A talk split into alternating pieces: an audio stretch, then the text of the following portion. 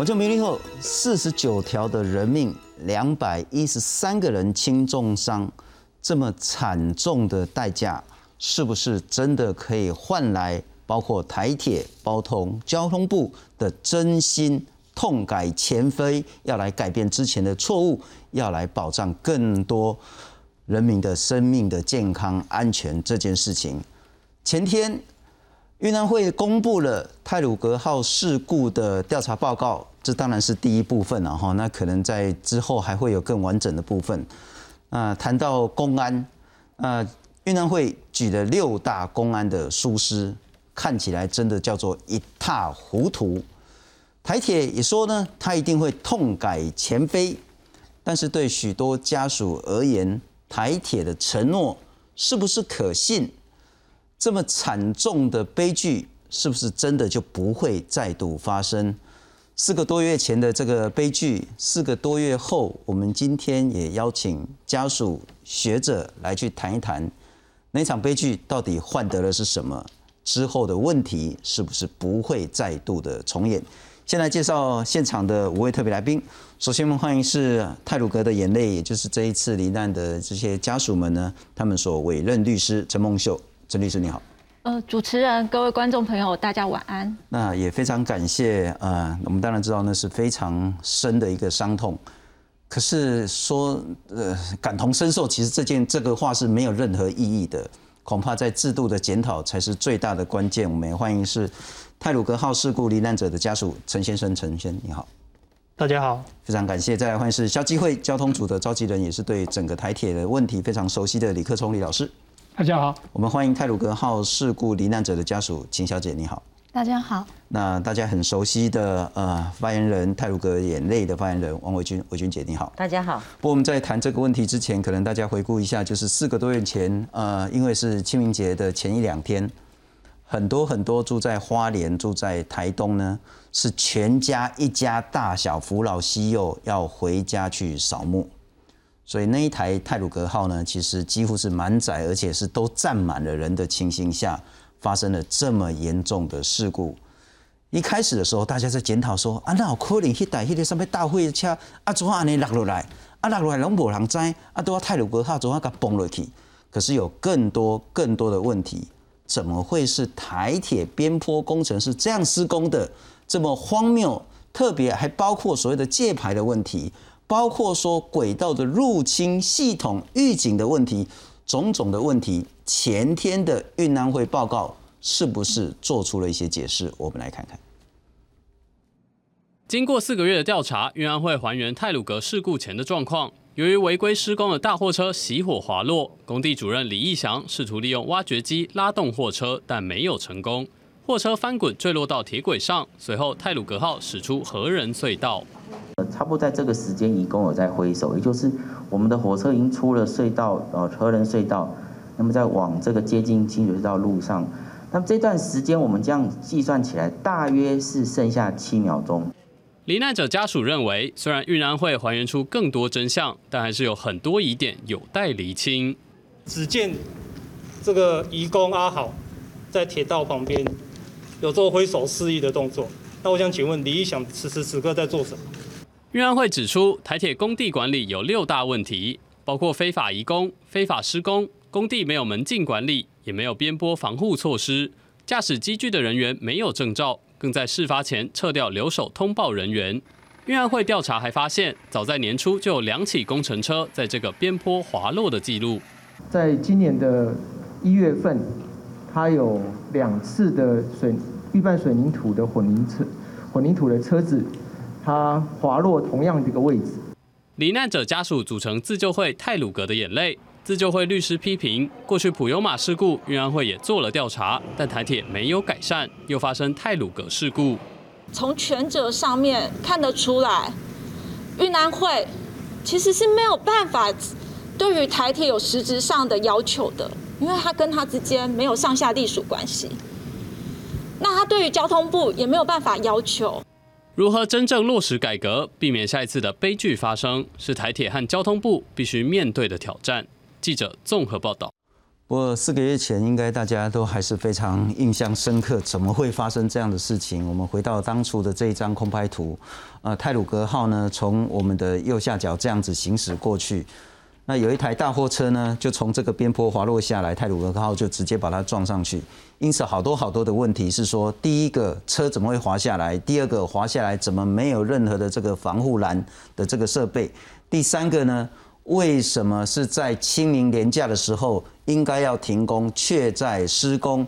再来是为什么李义祥用这么草率、这么敷衍的方式在施工？整个包括工程管理的问题，包括边坡护栏的问题，包括说异物入侵。那在这个路段，台铁认为说这个是一个稳定的路段，所以并没有安置所谓的异物入侵警戒系统等等的这些问题，因此。在前天的运安会报告讲到说，在工程管理跟工地安全有六大疏失，东兴营造呢，联合大地监造呢，整个都没有门禁管制的方式，台铁稽核也没有落实工区的进出管理，那施工人员呢是非常草率，也没有安慰，也没有勤前的训练，那绑钢筋的这些人呢都没有工作证。现场在施工呢，也没有所谓的通报的这些系统跟记录。东兴营造在当天呢，不应该进去工区，他也进去了。重型机具管制，东兴营造工地主任还有移工都没有开开这个卡拉机这个挖土机的这个证照。而台铁机核发现厂商曾经就是用这个挖掘机来从事吊挂，也得卡头诶，结果你来吊挂。那围篱还有现场防护呢？台铁招标须知呢，也没有这个施工变道的防护设施。再接下来刚谈到紧急通报处置呢，东兴营造有借用台铁的这个所谓的无线电，可是现场没有名列台铁临近车站跟综合调度二十四小时的紧急电话等等的。先请教陈律师，是这六大疏失有切中要害吗？嗯，其实我们在看到运安会这个报告的时候，对我们来说，我们并没有非常意外，因为从这一段时间四个多月以来，呃，无论是减掉的调查报告，又或者是呃，就是之前交通部的一个行政调查，其实我们都有看到说，台铁就是它整个过程的疏失，也包含了监工单位，包含了设计单位，乃至于其实交通部也是，因为呃，我们在看其实这些呃六大缺失的部分。台铁没有一件事情是他不知道的，嗯哼，就是说，譬如说，这个从一开始工程要设计的时候，这个边坡它其实高达两公尺的一个落差，它本来依照各种规范，它就是应该要有一个防护的设备，但是设计单位没有做，联合大地没有做，然后交给了这个就是后来的呃专案管理公司中远公司也没有做，台铁台铁也没有发现，或者是他发现他也没有去。把这件事情去呃做一个，就是说，哎，怎么补救？那以至于说，这整个工程发包的时候，就是一路这样子。其实从一开始就有动，然后一直到了开始施工的时候，譬如说这个道路，它是一个继承道路，但是在工程规范里面说要铺铺设 A、C 的那个部分，这个其实是防止就是说防滑的部分，可是。都没有做，而这个没有做也是台铁知道，因为台铁都会有人去监工，是，然后也包含了是说里面都是外籍，然后没有工作证，又或者是他们违法使用挖土机这些，台铁统统都知道，可是他没有一次去把这些东西改善。那也包含了是说这个边坡的问题，后来就有人发现了，就是有有劳安的部分发现，然后交通部也发现，就说哎这个要改善。立了一个立砖以后，就是台铁就解除列管，哎，那个交通部就说，哎，这好，这没问题的。就是我们其实一直看到，就是这个意外其实是一层又一层的人祸疏失，然后一直推导到最后的时候才发生的，哎，就是这个翻覆工程车的状况，然后到铁道上面。所以，其实我们在看这件事情的时候，嗯，我们会觉得说，不管是台铁。又或者是这些监工单位，或者是这些承包商，其实他们都是每一个造成这个最后四十九条人命的，其实主要的一环。如果任何一环它在当时被改善，又是会被阻止，其实这件事情不会发生。是，对。那所以我们我们其实对于呃，就是说这个是不是有切中要点这件事，我们当然觉得每一个环节都是。可是回到了这件事情，就是哎，其实主事者台铁他没有办法把这些事情做好。那如果我们来看他的上级单位。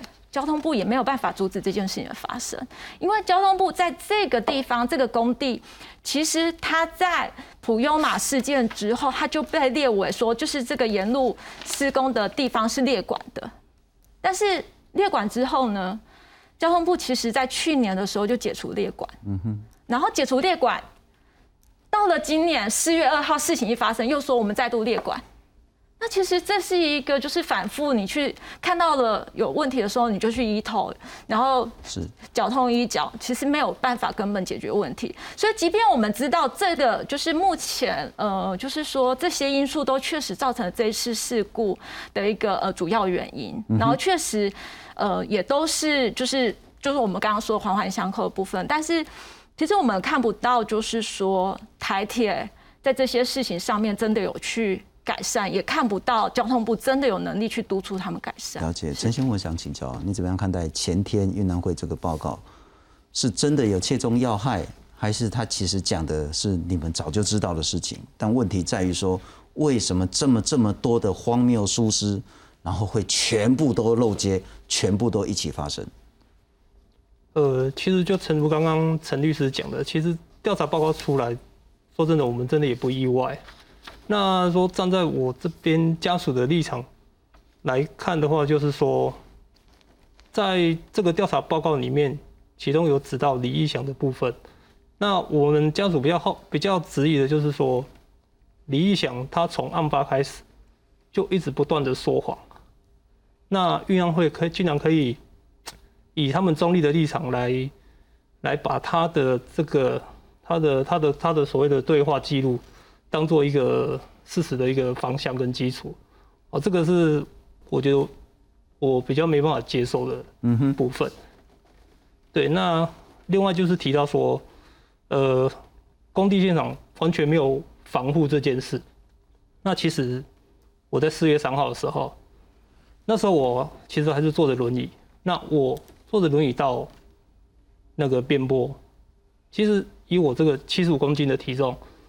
下到那个边坡都会打滑，都会被人家制止，制止说不能下去。嗯哼。那我很纳闷的，这些每天进出这些工区的监造、营造、李玉祥这些人，包括台铁的人，难道这些每天重车这样下去，他们不会觉得说这个有很大的危险性吗？嗯哼。对。所以我觉得这个是很不可思议的一个做事的逻辑啦。跟跟那个公安的一个态度是，不过我再请教一下伟君姐了哈，因为其实您跟家属都很熟，而且你在这个事故现场也一直在那边，我还是想请教，不管是这四个月来家属们跟政府之间的一些沟通协调，不管是在赔偿或者是说道歉、承诺以后改革的这种种事项，第一个运安会这报告。普遍们家属的心态是什么？第二个，台铁，等一下我们会谈，他确实也做出了一些具体的承诺。台铁承诺改革，交通部承诺改革，家属们又是如何看待？嗯，我觉得承诺哈，从四月二号承诺到现在，我想这个承诺已经已经烂了。坦白讲，这个信用也没有了。台铁跟交通部，我觉得他们是一个作秀的单位。为什么这样讲？其实我们也可以看到，二零一八年十二月十一号，台铁有成立一个营运安全处，简称运安处，它不是运安会，哈，有点鱼目混珠了哈。那呃，其实当时成立的时候，我们也看到，呃，那些长官们就是有信心零重大事故。结果呢，那个是在普悠玛之后嘛，好。那很不幸，这个普悠玛跟泰鲁格两件事故都是人祸，然后我都参与了。那从这些事情里面，我们看到了很深入的问题哈。那呃，其实最近也有一些台铁的呃人员也跟我呃就是爆料了很多事情。那其实台铁里面的这种呃层层的这种不负责任的文化，其实甚至是便宜行事、互相勾结，好。那这些问题，其实我相信大多数人都知道，但是我们怎么样让盘根错节的问题能够得以解决？就像呃我所得知的，像施工包商常常在没有报备核准的情况下，就到铁道旁擅自施工，这是常常在发生。如果平均的话，可能每个月要好多件哦。嗯哼。那这么严重的问题，你台铁不知道吗？其实知道，但是里面的人员其实有很多台铁的基层人员是很用心的，想要维护台铁这块招牌的。但是比较可惜的就是，当这些人提出意见的时候，他是会被打压的，他连升迁可能都没有机会。你为什么话那么多？这些问题你不能讲，诸如此类。那呃，我们。其实，在这个运安会的报告之前要出来之前，我想台铁应该也大大致得知了这个所谓的六大缺失，哈，我相信他们也大概知道，所以他们在八月一号的时候，其实台铁的那个呃，也就是运安处啊，啊，就是不是运安会啊，是台铁的运营运安全处，他们就有一个新的这个施工制度颁布出来，那但是呢，就台铁内部的人员告诉我。许多的单位仍然不知道有一个新的一个施工制度，甚至也不会去遵守。为什么不会遵守？是因为长期以来就是反正想施工就施工嘛。那你知道，可能在花莲运务段、什么宜兰运务段哪哪一个段，他们的站长、他们的铁道的人员，火车过去的时候突然惊觉旁边在施工，那你如果有先报备核准。那是不是这些运务段的人可以知道，可以到现场，可以去做指挥，啊，避免憾事发生？我跟你讲，就我觉得台铁他们一直用侥幸的心理哈，在处理这种这么重要的这种公共的安全问题这个一台火车只要出事哈，那个是不得了的事情。所以我就说他们口号喊得很好嘛，只会作秀。当时说会有信心，普悠玛十八条人命之后。他们成立了这个这个营运安全处，就说是有信心零重大事故，结果后面四十九条人命。是，所以他们要不要出来交代一下，这这个营运安全处到底是在干什么的？他到底做了些什么？难怪台铁会没有赚钱嘛。不，秦小姐，我也要请教你啊！哈，站在家属的角度，你如何看待这四个月来政府跟你们的沟通承诺？以及遇难会今天我前天做出这样子的一份报告之后，发生在你们身上的悲剧，你相信可以避免吗？在之后？嗯，首先我想要借这个机会，我我想要谢谢，就是嗯，就是所有帮忙我们的人，嗯，因为其实。真的很多人帮我们啊，包括这些捐款的这些人，我们其实心里都是很谢谢的。其实这个也是应该是让我们可以站出来的一个力量，因为我们这么多人帮我们，那我们可以做什么？那我们可能就是只能做这个努力，看能不能让真的让台铁跟政府就是可以真正去。改善他们所做的承诺，那我觉得运安会的报告，我觉得很重要，是因为如果他没有这些报告，台铁是不可能轻易承认他们自己的错。是，他们其实都知道自己错在哪里，但是他们永远都在那边等着不发言。嗯哼，他们就是等着有人真正指出他们的错，他们才愿意说哦，这个我们不对了，那我们愿意改善。我觉得他们永远都是这个态度。那所以，因为我我们我们比较坚持的就是，我们希望他们可以，就是因为运安会可以有这么好的一个机构，那他可以调查出他的问题。那我们希望后续呢，谁来把这个问题解决？就是谁来解决这个问题？谁来监督他们？那又谁来去检视这个成果是可以通过的？我觉得这个是最重要的，并不是他们一直说，一直，因为他们每次跟我们开会都说，哦，我们会做，我们会做，我们会做这个，我们会做这个，但我们觉得很空洞。你们到底要怎么做？那又谁来监督你们做？不尤马事件之后，他说他要改，他要改。泰鲁格号事件之后，他也说他要改，他要改。但问题是，他有改没改，谁来决定？谁来监督？谁来惩处？嗯，这个机制目前没看到。不过我再请教一下李老师了哈，因为四个月前其实你也来我们节目谈这个事件的原因。我们也许再回到这张空拍图，那么就好多的问题。最大问题当然是公安了哈，车子根本不应该掉下来，但是它掉下来了。那个时候不应该施工，但是它施工了。这个地方应该要有边坡护栏，但是它没有边坡护栏。这个人应该要有执照，但是他的执照是用借的。这一个人呢，他应该不，他不应该用那个怪球变成脱掉，但是他用了。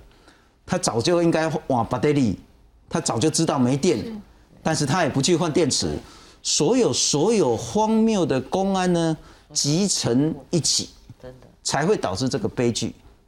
但如果这些荒谬的问题没有任何一个改变，也许几个月后，甚至几周后，这种悲剧真的没有办法说绝对不会发生。我们再来看看这一个也是运安会自己做的表报告，我们就清楚说这整个结构到底是什么。台铁局是业主，他去做发包，然后这应该这应该念中研吧，中研工程去做专案管理，联合大地去设计监造这整个工地怎么施工，然后东兴营造是直接去负责施工的。那东兴营造其实就是李义祥了哈，那李义祥其实根本没有所谓的能够去承包这个案子的这个能力，但是透过东兴营造他就包到了。好，这四个角呢都有责任，所以你把它推给李义祥，这完全没道理。你每天都在那边看，都在那边监工。哎，陈先生讲说他山上哪里啊？他走到那个边坡，人就已经会卡不住了，更何况那么大台的车子。那你每天经过那个工地的时候，你不会想到说啊，这模糊栏那也晒，你别想讲，哎啊，车刚被摘出来。那包括说这个是四只脚了哈，啊，上面还有很多头呢。我们看右边的，从上面下来，公共工程委员会下面是交通部，两边有施工查核小组、铁道局，再下来是铁台铁局，然后还有一大堆的这些监督单位，下面才是我们谈到中研工程、联合大地、中心营造。我还是想问。真正的问题恐怕不是只有说李义祥没牌，恐怕不是只有说用那个卡拉机去变成那个拖吊车，也不是只有没有护栏的这些问题。真正的问题是什么？对，没错。其实我们要面对真正的问题了哈。那个消基会在这次不幸的事故发生之后，我们就做了整体的分析哈。我们可以看出来，整个工地管理的问题哈，不是只有台铁。本身或者是跟这个工地管理有关的哈，我们说它的整个环节，包括监督、考核、管理都失灵，包括刚刚啊，我想主持人讲的哈，公共公共工程委员会管什么呢？管这个重重大的公共工程的考核评比。嗯哼。那劳动部呢，管 我们的劳安跟劳检啊。那营建署就管这个营建跟执照的管理。然后交通部呢，是直接。这个监督的单位啊，那交通部委托我们铁道局来做监理，然后台铁本身它的发包的制度，然后呢委托了我们的设计建造公司，也委托了我们的专案管理公司来做管理，然后呢会有施工的厂商，所以每个环节哈这么长期的工地，假设有一个环节有注意到这样子的问题哈，我相信这个事故就不会发生，是。因为就有改善的空间嘛，是。啊，也包括我们交通部有一个重大工程。督导汇报，他也看到这个工地有问题了，可是后来就一直没有去追管啊，发现问题，后来台铁就说他们有改善，但是没有到现场去做呃相关的考核哈，所以非常可惜了哈。然后呢，我们也发现哈，施工防灾一个工地一定要有防灾计划，那这个的设计跟审核是完全失灵的，没有风险管理，因为经费太少。我们通常一个公共工程呢，这个我们叫做。呃，工程安全卫生管理的经费，它的 range 很大，从零点三个 percent 到三个 percent，经费拮据的只会编零点三个 percent。那如果经费充足的，有时候最多看到一个 percent。所以经费不足的情况下，不会做相关的设计。嗯哼。啊，然后呢，那我们专案管理公司呢，在没有相关的安全防护设施的观念，或者是相关的一些硬软体的设施，它也很难去做相关的专案管理。哈，所以我这边要特别去提到。我们要看远的问题哈，比如包我们现在面临到问题就是前瞻的这个建设已经是超量的公共工程了哈。我们本来的采购法的问题就很多，现在问题更严重啊。所以中间包括不该去负担这个施工的，他去施工；没有工地主任的这个这个执照的，他也当工地主任啊。这些问题都造成了整个环节的失灵。那最大的问题就是工地没有人管，看起来哈。那我们现在也看到一些，像联合报最近也到了一些工地去做一些实地的调查，看起来真正还没有完全去做真正的改革。类似这个情形的边坡还是有嘞，还是有，还是有蛮多的。有些工地他们就当成一个类似一个呃实地去做一些考核的这样子的一个动作，发现问题还蛮多的啊。所以我觉得。其实哈，我们在那边讲，并不是把每一个要负责的单位都把他说你要负责。最大的问题就是说，你们要看到问题，而且你们也提出来，每个单位都有改善的方法，这样我们就可以面对问题啊。然后呢，我也特别去提到这个，我们这个对英安会的报告，当然是期望很深了哈。但是我们特别去说明一下，英安会这次报告哈，它只针对了第一章，也就是它只看事实资料。什么叫事实资料呢？就是整个事故发生的一些相关的范围的衍生的因素，所以只看这个工地的管理的问题。哦，我们特别去讲六大缺失嘛，哈。但真正的问题就是说，台铁的工地是几乎没人管的，是变这样哈。所以它的重点是出现在这个地方，台铁几乎不设防。所以问题就就就非常多了哈，还不是一塌糊涂，是几乎不设防，包括进出也没有管理啊，然后不这个执照的这个管理，然后每一个人，比如说我们明明就是施工的车辆，没有驾照，没没有真正的执照人去去操作这些车辆，能不出事吗？哦，但是我特别去强调，这个工地是一个长期的工地，是。我们每一个环节如果都有负责去做到，不管是他的监理或者是考核。甚至在评比过程当中发现问题，我们就把它举出来，那就有改善的空间哈。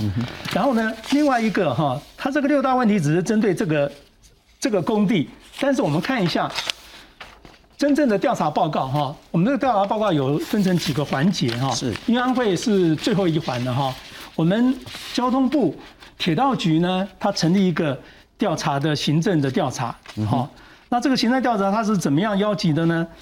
铁道局本身是监理单位哈，我特别强调，这是铁道局如果监理没有做好，他要负责的哈。可是这个行政调查报告是由铁道局邀集交通部的路政司、重大工程督导汇报、法规委员会、政风处跟台铁局来做这个行政调查报告。台铁局又邀了我们的专案管理跟建造公司来做哈。所以呢，我们讲的严重一点，如果是球员兼裁判的话，我们可不可以看到真正的问题在哪里？哦，这是最大的，所以那个行政报告看起来好像令我们的家属都很失望哈。然后这个报告在五月二十一号就就已经完成了哈，但是一直都没有公布。然后没有公布的情况就是要等运安会的报告。可是我们知道运安会的整体报告要到明年四月，哦，明年四月家属等得及吗？哦，其实这个问题如果我们真的用心去做一些分析，然后做调查，该负责的就要负责，该改善的就要去去做改善。我觉得至少家属会会会得到比较多的安慰。OK，那我再请教那个李老师一个问题了哈。我们先来看看台铁在这两天所做出的一些回应。台铁说，呃，我们尊重运安会的调查报告，但我们已经在做相关的安全改革措施了，包括说两百零四件的临轨工程的标案，全部都先停工，要先检查安全之后呢，有查核改善之后呢，才可以复工。工地现场的督导呢，也会强化落实。那工地安全的管理由台铁局全责办理。什么意思呢？等一下我们会谈到外包了哈。你总不能一句说，哎，这外包哎，这个什么那个东兴营家要负责，这联合大地要负责，一句外包就推出去。但台铁说，那现在呢，工地安全就台铁直接全程来办理，也会健全紧急的通报机制。那施工人员都要做行车安全讲习，全面要来盘点呢，轨道可能会有异物入侵的地方。然后会建立所谓的 SMS 安全管理系统等等的。哦，再请教李老师，第一个你怎么样看台铁的承诺？刚刚我们谈的是运安会的报告，但现在我们直接谈台铁的承诺。第二个，他的承诺没做到，或者是运安会的这些疏失，他没有去检讨改进，怎么办？谁来监督？谁来去评价？对，呃，其实我们大家比较质疑就是普悠马号这么大的事故哈，我们也成立了有一个大这个这整体的体检，也要求台铁有这个短中长期的一些改善的事项，可是没有，就是因为没有落实嘛哈，所以我们发生后来又发生太多更重大的事故，所以我们现在要问一个问题哈，现在台铁提的这些有没有能力做到？嗯哼，那谁来督导？谁来做监理？啊？铁道局必须要出负责监理，甚至交通部路政司啊，那这个如果怎么样去督导监理，它这些改善的工程有没有去落实？然后它的滚动式的检讨的机制在哪里？我觉得至少台铁跟交通部必须要去完整的去做说明啊。那我们讲到这个义务入侵啊，我特别去谈到这个，如果针对我们的问题导向的台铁改革哈，我们这边可以看出来，它有这个安全管理的。风险预防跟营运管理的风险预防，哈，安全管理对风险预防的时候呢，除了我们要有一些边坡的全自动的预警，啊，这个是不是非常重要的哈？还有我们在隧道前，这次事故就是这样，隧道前我们必须要有视距不佳的弯道前的路段侦测监视预警系统，利用 AI 影像辨识诸如此类的哈。可是这些都必须要花很长的时间才可以去做建制完成。但是短期我们的工地管理是可以去做到的哈，但工地管理如果说台铁现在已经有这些详细的一些改善事项，我们就必须要由谁来监督管理这些改善事项，用滚动式检讨的机制来落实，这个就是我们必须要去做到的。之前你还是怎么样看待台铁自己说他要做这些的改革？呃，其实对于台铁现在所说的一些承诺，说真的，我是不太相信的。对吧？就像刚刚老师说的，他提了这些改革的计划，那谁来监督？谁来落实去执行这个这些？我觉得这都是有必要去去慎重去考虑的。不是他喊一喊，我要改革，我要做什么工地安全的宣导管理，这个用喊的，其实我也会，我来我来搞就好了，对不对？我们希望的还是要实际的执行面，有人来监督这件事情。嗯哼，对。他其实有谈到方向。但是他没有齐成，它没有平和的这个所谓的标准。最重要是，那我再请教李老师了哈。台铁说要改革，那一定是台铁的上司要来去监督嘛？台铁的上司到底是铁道局，还是交通部，还是行政院？如果是这三个机构里面的一个，那他有没有能力去做监督？还是说必须在行政院下面再设一个专属的东西机制或是人员来去做呢？我觉得必须要由行政院成立一个跨部会的改革小组或者委员会，哦，然后来执行。那由谁来监督呢？立法院最近提了一个，他有想要成立一个台铁的改革的专案小组，由立法委员来组组成来做监督。但立委有能力监督吗？对，所以这个立委可能将来去做这个监督小组的时候，也必须要有一些学者专家必须要加入，帮助他去做一些审核。OK，比如说我们有行政院的体系，另外有一个学者专家的体系，啊，像立法院可以授权这些。那这个的话，看呢可不可以把真的把台铁的积习已久的问题去做一个整体的改革了哈。但是我特别去提到交通部的体系了哈，交通部铁道局来做直接的监理，可是。交通部下面有路政司、有铁道局、有各个不同的局嘛，哈。铁道局是直接负责监理轨道系统的，哦，但是他的人员是非常少的，监理的机制现在都看不出来，所以他现在要成立一个一个类似的人员编制来帮助他来做监理。可是那个骑乘是怎么样？嗯哼，如果在这个短期的期程还没有没有办法落实的情况下，他怎么样能够落实他的监理工作？是怎么样落实他？来督导我们的台铁，它所有的改革事项做多少？滚动式的机制在哪里？这个就是我们大家所。不过这部分也要请教韦君姐跟陈律师了哈。但每一次发生悲剧之后呢，相关单位部会都说我一定痛定思痛，可是之后一定是痛过还会再痛。我们来看看，其实这个问题已经由来已久。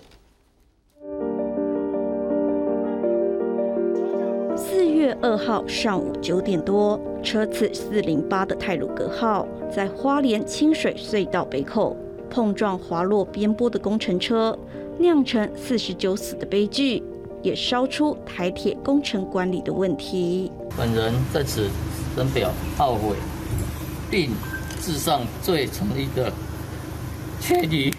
根据检方起诉书。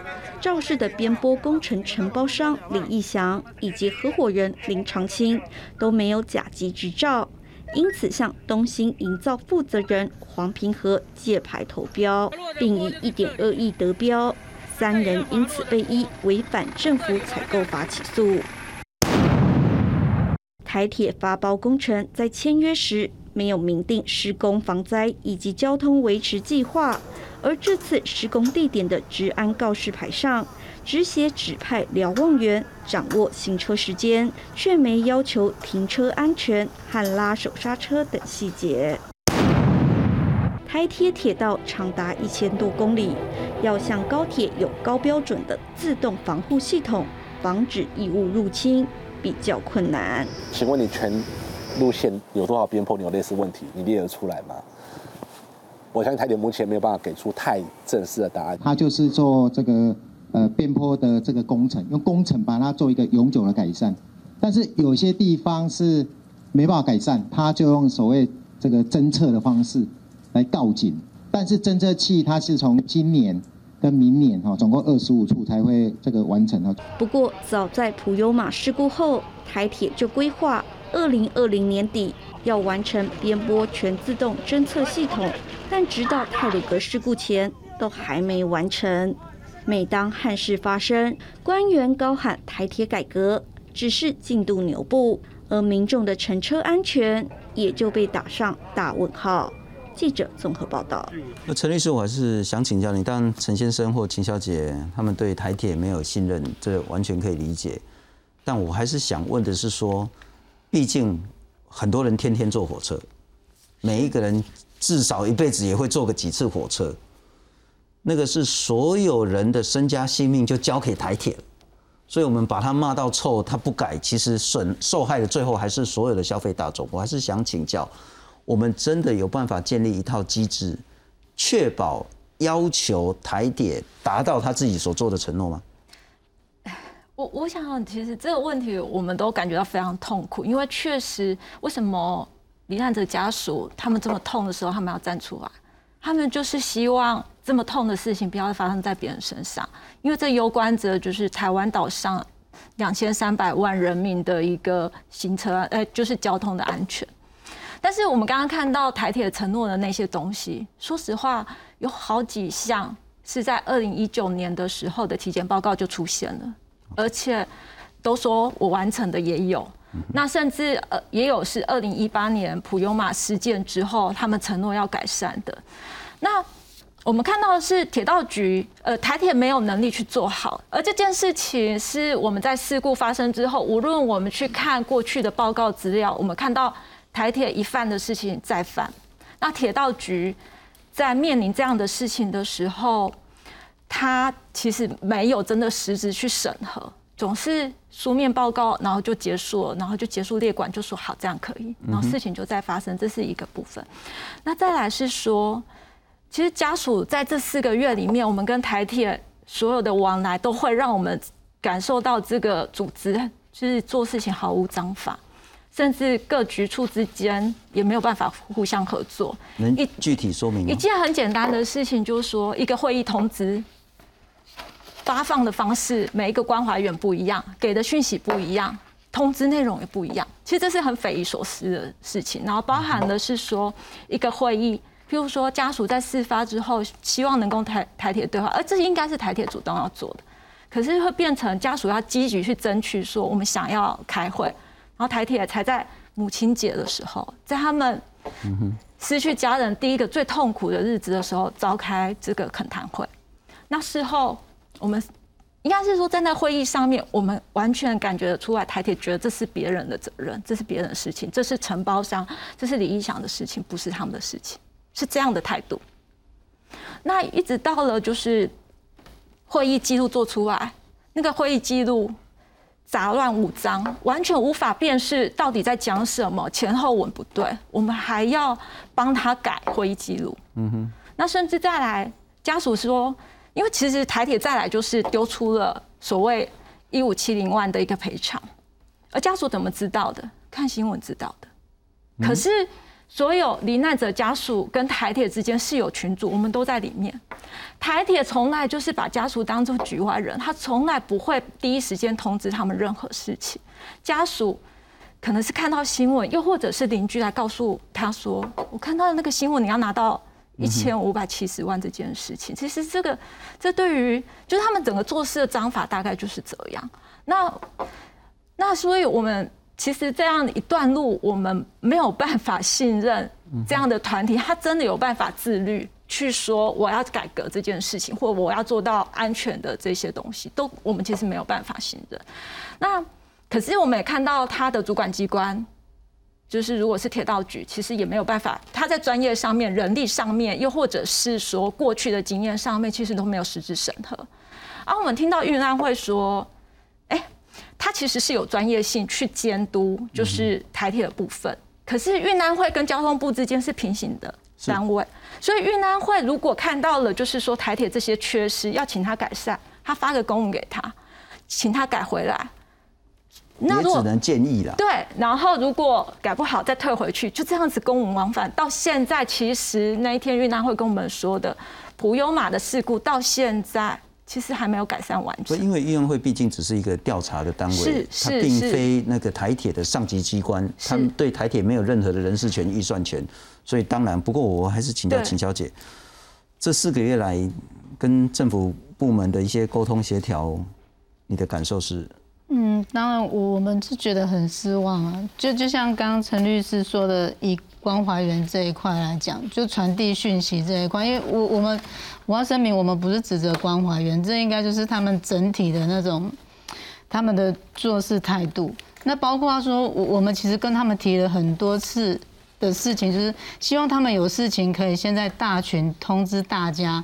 但是像他们现在这次二十八号有一个。会议改革会议，他们依然是不这么做，也是说就让关怀员这样零零星星的去通知我们家属，而且通常都是时间快到了，他们才会通知我们，然后问我们要不要去。那我们但我们不可能每天都闲着等他们什么时候临时通知我们要做什么会议，这个就是也是一个让我们非常不能信任他们所说他们会做什么改革的。地方，嗯哼嗯哼，不过维金姐，我还是想请教了哈，就是刚刚我们也看到台铁有说一些回应，不过我们还是来看整个事情，在四个多月前发生了泰鲁格号事件之后呢，呃，台铁赔偿的部分，罹难者四十九个人，每个人是一千五百七十万。那陈先说，其实不是每一个人都可以拿到一千五百七十万，前提是你要跟台铁和解，这是事实吗？就是说你还有前提。没和解就没有拿到这个钱，这个条件就是你要跟他和解，才会拿到这个赔偿金额。而且要签他片面拟定的和解书，我们一字不能改。OK，了解。啊，如果不和解呢？就是台铁的赔偿金额就在那个阶段之前就都没有。对。所以，呃，你跟台铁和解了吗？我没有。所以换句话说，台铁的赔偿部分四个月过了。还是都没有，他只有呃那个慰问金之类的。对，呃，除了慰问金，另外一个就是两百五十万的那个。那个铁路法的部分，就是这个我可能就是铁路法部分，它其实有先拨两百五十万。法定的赔偿金额，它当然要拨。对，但是其实还有另外一笔是，就是这个是他没有责任，他也要依照铁路法。但是还有另外一笔两百八十万，也不是和解才需要拨，而是台铁如果有责任就需要拨。但是我们发现台铁这两百八十万之前，他一直说我没有责任，说我不发。可是。嗯，他不发的时候，已经是在来到了，就是说，呃，不管是法院、哎地地检署，又或者是呃行政院的调查报告，都已经显示他有责任的时候，其实他到至今还没有发放。还有另外一个差别是，其实在这个事故里面，有一些是外籍人士，我们就发现说，他先优先发放给外籍人士。那这个部分，其实我们跟台铁反映过，但是他也没有要特别处理。不过我们再来看看赔偿的部分啊，哈，当然是。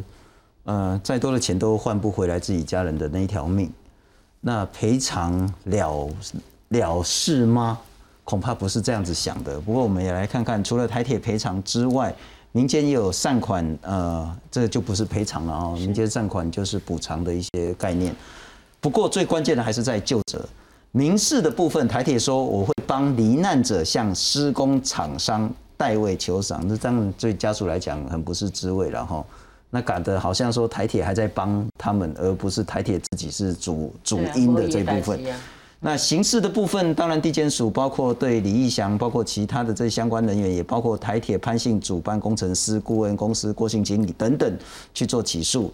那行政的部分，因为当时台铁没有局长，没有台铁局局长，所以是对副局长、总工程师、处长、段长等十二个人呢，因为监督施工管考不周，所以记大过、记小过等等的修法呢。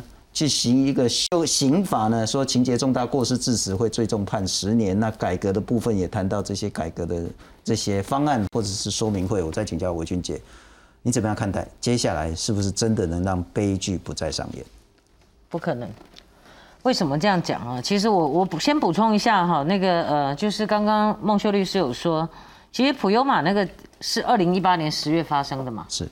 那所以其实普悠玛的调查报告运安会其实是在呃去年的十月，也就是两年整，他给了就是呃台铁希望他们他们提出来要要求改善的嘛哈，那十月之后是不是他们第一次是半年他必须要回复，也就是今年的四月，嗯哼，就是泰鲁格事故发生的那个月，然后呢回复过来运安会一看不行。退回去，五月退回去，那退回去三个月，这一次就要三个月，他们要回复，也就是八月。那今天二十五号了，那我们在二十三号那天在开那个运安会的那个调查报告的时候，他们还没运安会还没拿到。好，那我就说嘛，你今天从普悠玛的事故发生到现在，已经将近三年了。是，你们在调查的这样的一个期间。能够先做些什么吗？如果要这样一直等的话，那是不是三年就这样过去了？难怪后面会发生泰鲁格的事故嘛。嗯哼，谁能够具体的去监督？我们要不要引进这个外部的这种专家的审议的制度？甚至在台铁的内部，必须要有吹哨者的这样的一个制度，而且要保障这些提出问题、提出意见的这些员工。要要有这样的窗口，一定要哈。是。那所以呃，我们就讲，譬如说他们有很多条是解除列管的哈。那我们也都知道，其实我我都最最近都看了他们的那种，我我也呃，他们看他们的那种内容，然后我也跟台铁其实台铁交通部我都跟他们讲过很多次。其实我真的讲到有点不耐烦的，而且我觉得怎么讲，好像他都会说哦，我们都很努力，我们都一直在开会，我们都工作到晚上十点十一点，可是没有意义。因为他们没有看到那个重点。我说，请问你们解除列管，是因为啊看到改善解除列管，好这几条都改解除列管。那解除列管之后，你们有没有那个机制，是可能两个月、三个月之后还要再去现场看一次，他是不是又要再继续列管了？因为有可能会有改变。你不是你知道，全部都呃解除列管以后，这些全部都处理完了。谋外代机啊，嗯哼，我觉得他们台铁最爱的就是谋外代机。如果是一直都用这样的心态和文化，然后一直说他们很辛苦，每天都在说辛苦了，说王国才部长很辛苦，每天都开很多的会，他有够辛苦的，又怎样怎样的？他们的局长也是很辛苦了，他们里面的人都很辛苦，一天到晚就是听到这些，然后台铁没钱，这到底是一个什么样的逻辑？我不懂哎，这个。这个台铁真的你会让人家气死，我我只要跟他们对话，我就每次都一身汗，真的气到不行，还跟家属说，啊，你知道这个哈，我们都要签公文呢，我们台铁很穷，没有钱还要去借六到七趴，我心想你是借高利贷吗？那你六到七趴其实关关这些家属什么事？你们是造成事故的人呢，你在跟他哭穷。你你完全没有办法想象，台铁是说要赔给家属的这些钱，他们去去就是家属不是检检核那些后续的那个单据吗？然后他们去啊，该给就给他。对呀，他在讲关怀员还讲那些，然后呃后来还在群组里面说，其实关怀员很认真呐，啊他都呃很很认真，像告别式的时候他都很认真。谁要你的告别式啊？你今天台铁不出事情，需要告别式吗？你讲那些东西，我跟你讲，他们的逻辑就是他一直在那些细节哈，嗯哼，然后根本不是重点的事情上面一直不停的强调。我觉得他们真的整个组织文化哈已经腐腐坏太久了，以后他完全那个不会调转方向。你跟他在讲，他还是一直看在这里，就像那个马比赛的马戴着眼罩，只看，也许对是他只看六十度的。他们自己的前方。不，那我就有我请教了哈，因为你比较了解家属，有没有一个比较具体，然后也许是真的可以逼着大家，就算不情愿，就算没钱，就算官僚，也会逼得他前进的一个机制或建议？有，行政院一定要从行政院那里去设一个台铁改革的这样的一个监督小组，因为台铁再不改革哈，坦白说，我不知道下一次发生事情的是谁，人数到底多少。其实我每天在做台铁，台铁的文化，坦白讲，当然大多数的台铁基层人员是很认真努力的，好，其实我常常看到他们。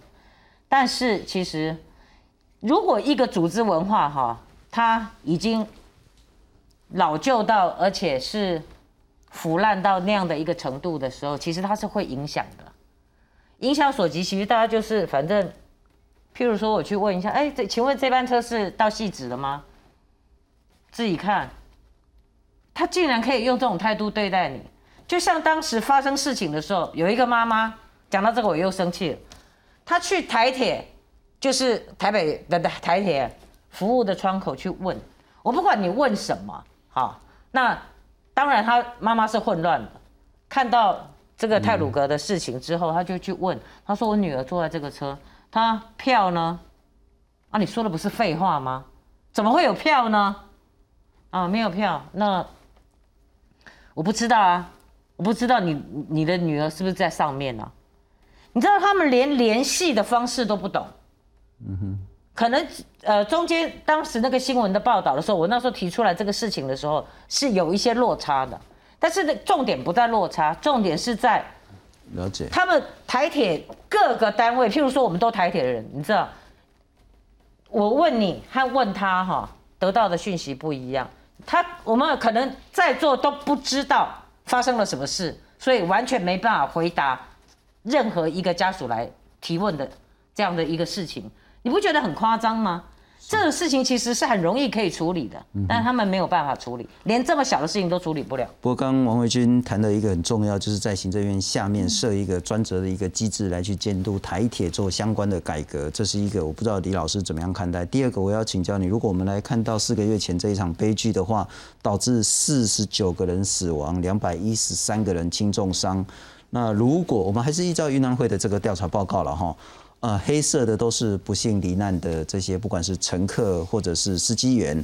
那最主要呢，几个，一个是第八车厢，就是撞的第一节车厢了哈。那跟第六车，那以及车厢跟车厢中间的这些，再来一个呢，呃，应该有超过五成以上都是站着的。因此我，我我当然知道这完全是两难，就是说一票难求的情形下，当初让泰鲁格号、不优马号可以有站票，但我再请教李老师，站票这件事会是一个焦点，是一个改革的方向吗？在原来台铁的比较高速行驶的列车的情况下，哈，站票真的是比较风险比较高，所以我建议哈，当然现在台铁有减速了哈，现在希望建国弯道的时候，它都有它它有减速的一些权益的措施，但是我觉得在这段时间里面，暂时不要卖站票，哦，我们再观察一段时间哈，因为我们 EMU 三千马上就可以上去上线营运了哈，它的容量是大的，那在这这一段的。青黄不接的时间呢，我们看看有没有增开班次啊，或者是用其他方式来做解决。可是因为普悠玛泰鲁格当然是快，那自强号也快，那其实区间车也快，我还是想问，真的是站票的问题吗？呃，没有，区间区间车跟呃跟跟跟自强号它没有普悠玛号那么快，是它可以开到一百三十公里。哦，没有，所以那个高速，像一般的话，我们自强号或者怎么样的话，大概就最多一百公里。所以我们要去做政策检讨，大概就是针对不优马泰鲁格号。对，这个它不适合，因为它的本来容量就少嘛，哈，八节车厢，然后容量有限的情况下，它要提高运能，所以它就卖站票。那我觉得这是一个当初车总本来就选择错误的一个一个一一个后果了，所以我建议站票先暂时不要卖，我们看看有没有其他更好的一些措施能够去做调整。那关于刚刚谈到机制的部分，在行政院下面，对我我非常赞同，这个应该由行政院成立一个改革的专案督导小组啊，不管委员会督导小组，然后成立这个来督导我们台铁的改善，不要只交给铁道局跟交通部。嗯哼，陈律师，您对政府的一些建议呢？呃，是，其实我们在礼拜一的时候有特别提出来，就是说我们很希望苏院长、行政院长能够呃跟家属坐下来。谈一谈，听家属这几个月他们看到的，或是他们感受到，又或者是他们期许，因为他们很切身遭遇到这些事情。那而且他们也在这个经过里面去了解更深入的问题。如果呃院长可以跟家属面对面来谈这些事情，那对于未来的无论是制度上的改革，又或者是对于家属的照料或者安全性的部分，我想都会有很大的帮忙的。是真的希望这样的悲剧不要再发生。如果是没钱的话，大家换个角度想。把下一次灾难负的社会如此重大的成本来去做安全的改革这就可以划得来了。谢谢你